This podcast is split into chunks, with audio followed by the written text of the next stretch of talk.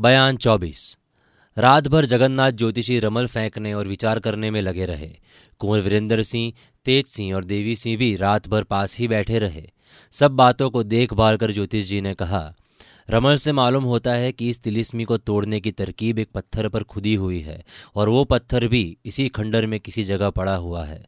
उसको तलाश करके निकालना चाहिए, तब सब पता चलेगा। स्नान पूजा से छुट्टी पा कुछ खा पी कर तिलिस्मी में घूमना चाहिए। ज़रूर उस पत्थर का भी पता लगेगा। सब कामों से छुट्टी पाकर दोपहर को सब लोग खंडर में घूमे। देखते बालते उसी चबूतरे के पास पहुँचे जिस पर पत्थर का आदमी सोया हुआ था और जिसे देवी सिंह ने धोल बजाई थी। उस आदमी को फिर उसी तरह सोता पाया। ज्योतिष जी ने तेज सिंह से कहा, ये देखो ईंटों का ढेर लगा हुआ है। शायद इसे चपला ने इकट्ठा किया हो और उसके ऊपर चढ़कर इस आदमी को देखा हो। तुम भी इस पर चढ़ के खूब गौर से देखो तो सही किताब में जो इसके हाथ में है क्या लिखा है? तेज सिंह ने ऐसा ही किया और उस ईंट के ढेर पर चढ़कर देखा। उस किताब में लिखा था, आठ पहल, पाँच अंक, छह हाथ, तीन उंगल, जमा पूंजी शून्य जोड़, ठीक माप तोड़। तेज सिंह ने ज्योतिष जी को समझाया कि इस पत्थर की किताब में ऐसा लिखा है, मगर इसका मतलब क्या है, कुछ समझ में नहीं आता। ज्योतिष जी ने कहा मतलब भी मामूली हो जाएगा। तुम एक कागज़ पर इसकी नकल उतार लो। तेज सिंह ने अपने बटुए में से कागज़, कलम दवात निकाल उस पत्थर की किताब में जो लिखा था, उसकी नकल उतार ली। ज्योतिष जी ने कहा, अब घूमकर देखना चाहिए कि इस मकान में कहीं आठ पहल का कोई खंभा या चबूतरा किसी जगह पर है या नहीं। सब कोई उस खंडर में घूम घूम कर आठ पहल का खंभा या चबूतरा तलाश करने लगे। घूमते घूमते उस दालान में पहुँचे जहाँ तहखाना था। एक सिरा कमंद का तहखाने की किवाड़ के साथ और दूसरा जिस खंभे के साथ बंधा हुआ था, उसी खंभे को आठ पहल का पाया। उस खंभे के ऊपर कोई छत न थी। ज्योतिष जी ने कहा, इसकी लंबाई हाथ से नापनी चाहिए। तेज सिंह ने नापा, छह हाथ, सात उंगल। देवी सिंह ने नापा, छह हाथ, पाँच उंगल हुआ। बाद में ज्योतिष जी ने नापा, छह हाथ, दस उंगल पाया। सबके बाद कुंवर वीरेंद्र सिंह ने नापा, छह हाथ, तीन उंगल हुआ। ज्योतिष जी ने खुश होकर कहा, बस यही खंबा है।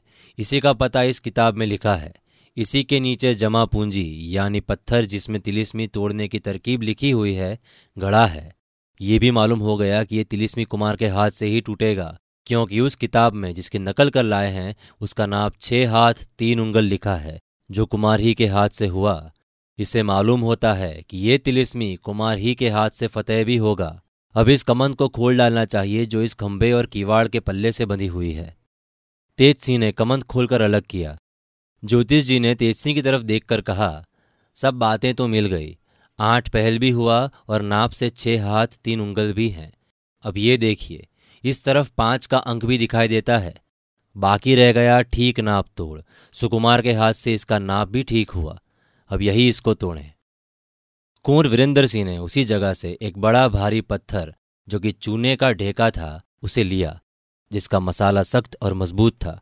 इसी ढोंके को ऊँचा करके ज़ोर से उस खंभे पर मारा, जिससे वो खंभा हिल उठा। दो तीन दफ़ा में बिल्कुल कमज़ोर हो गया। तब कुमार ने बगल में लगाकर ज़ोर दिया और ज़मीन से हिला डाला। खंभा उखड़ने पर उसके नीचे से एक लोहे का संदूक निकला, जिसमें ताला लगा हुआ था। बड़ी मुश्किल से इसका भी ताला तोड़ा। भीतर एक और संदूक निकला, उसका भी ताला तोड़ा। और एक संदूक निकला। इसी तरह दर्जे बदर्जे सात संदूक उसमें से निकले। सातवें संदूक में एक पत्थर निकला, जिस पर कुछ लिखा हुआ था। कुमार ने उसे निकाल लिया और पढ़ा। उसमें ये लिखा हुआ था, संभाल के काम करना, तिलिस्मी तोड़ने में जल्दी मत करना। अगर तुम्हारा नाम वीरेंद्र सिंह है तो ये दौलत तुम्हारे लिए है। बगुले के मुँह की तरफ़ ज़मीन पर जो पत्थर संगे मरमर का जड़ा है वो पत्थर नहीं, मसाला जमाया हुआ है। उसको उखाड़ कर सिरके में खूब महिल पीस कर बगुले के सारे अंग पर लेप कर दो। दो घंटे में बिल्कुल गलकर बह जाएगा। उसके नीचे जो कुछ तार, चरखे, पहिए पुर्जे हों, सब तोड़ डालो। नीचे एक कोठरी मिलेगी, जिसमें बगुले के बिगड़ जाने से बिल्कुल उजाला हो गया होगा। उस कोठरी से एक रास्ता नीचे उस कुएँ की तरफ़ गया है, जो पूरब वाले दालान में है। वहाँ भी मसाले से बना हुआ एक बूढ़ा आदमी हाथ में किताब लिए दिखाई देगा।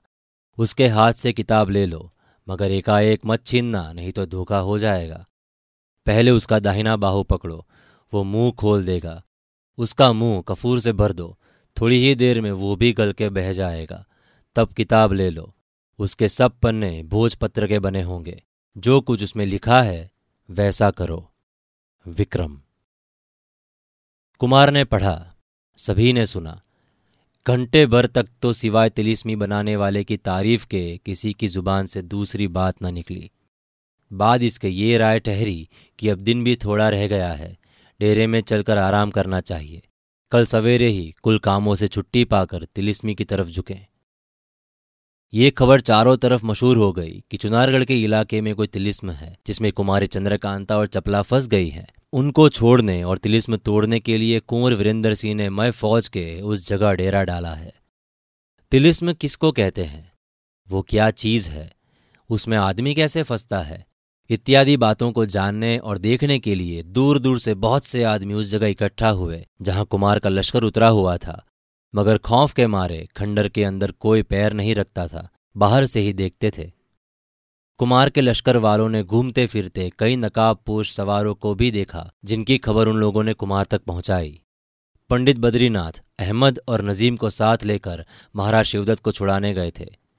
तहखाने में शेर के मुँह से ज़ुबान खींची, किवाड़ खोलना चाहा मगर न खुला, क्योंकि यहाँ तेजसी ने दोहरा ताला लगा दिया है। जब कोई काम न निकला, तब वहाँ से लौटकर विजयगढ़ गए। अय्यारी की फ़िक्र में थे कि कुंवर वीरेंद्र सिंह की ये खबर इन्होंने भी सुनी। लौटकर इसी जगह पहुँचे। पन्नालाल राम नारायण और चुन्नीलाल भी उसी ठिकाने पर जमा हुए और इन सभी में ये राय होने लगी कि किसी तरह इस तिलिस्मी को तोड़ने में बाधा डालनी चाहिए। इसी फ़िक्र में ये लोग भेष बदलकर इधर उधर तथा लश्कर में घूमने लगे।